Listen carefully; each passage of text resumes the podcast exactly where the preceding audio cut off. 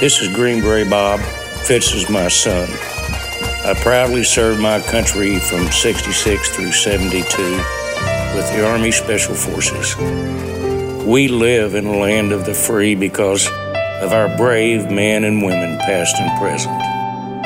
This is our troop salute.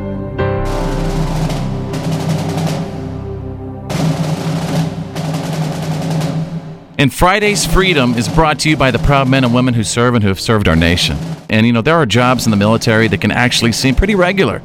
Jobs that don't differ too much from their civilian world counterparts, but there's also a lot of jobs that just sound really, really cool. I mean, this stuff right out of the movies. That's why today we salute Chief Petty Officer William Shultz of the United States Navy. Chief Shultz has exactly one of those exciting jobs. His wife, Francesca Shultz, wrote in for this salute, and Shultz has been in the Navy for about 14 and a half years. He's currently a chief of the fire control systems on the USS Michigan. Now, the USS Michigan is an Ohio class nuclear powered ballistic missile submarine that has been converted to a guided missile submarine to meet the current wartime demands of the nation. This is so cool. This is this is like is right so out of the, cool. the Hunt for Red October. Yeah, your Kisa. Yeah. Take me to the rock. Wrong movie. Wrong movie. Yeah. Right yeah. actor. Okay.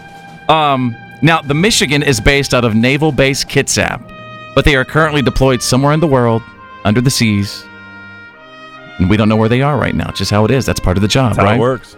Francesca is so proud of her hubby, and she misses him a lot when he's away. She's uh, she also says the couple's two sons, William, who's four, and Thomas, who is one, they miss their daddy a bunch. You know, every job performed in our military is so important to the overall mission. But some jobs require a bit more grit and determination. Sailors like Shultz spend weeks or months beneath the sea in a submarine so that freedom can spread and survive around the globe. That's why today we salute Chief Petty Officer William Shultz of the United States Navy. We live in the land of the free because of the brave. And to honor someone for our troop salute, past, present, or future, Drew, what do people need to do? Uh, go to the Facebook page. That's facebook.com slash follow Fitz. Uh, message us directly. Tell us about your troop, and we would be very glad to salute them. I always wanted to go on a submarine, but I'm six foot seven. I I, I can never. Oh, yeah. You'd be you'd have to crawl on your hands and knees.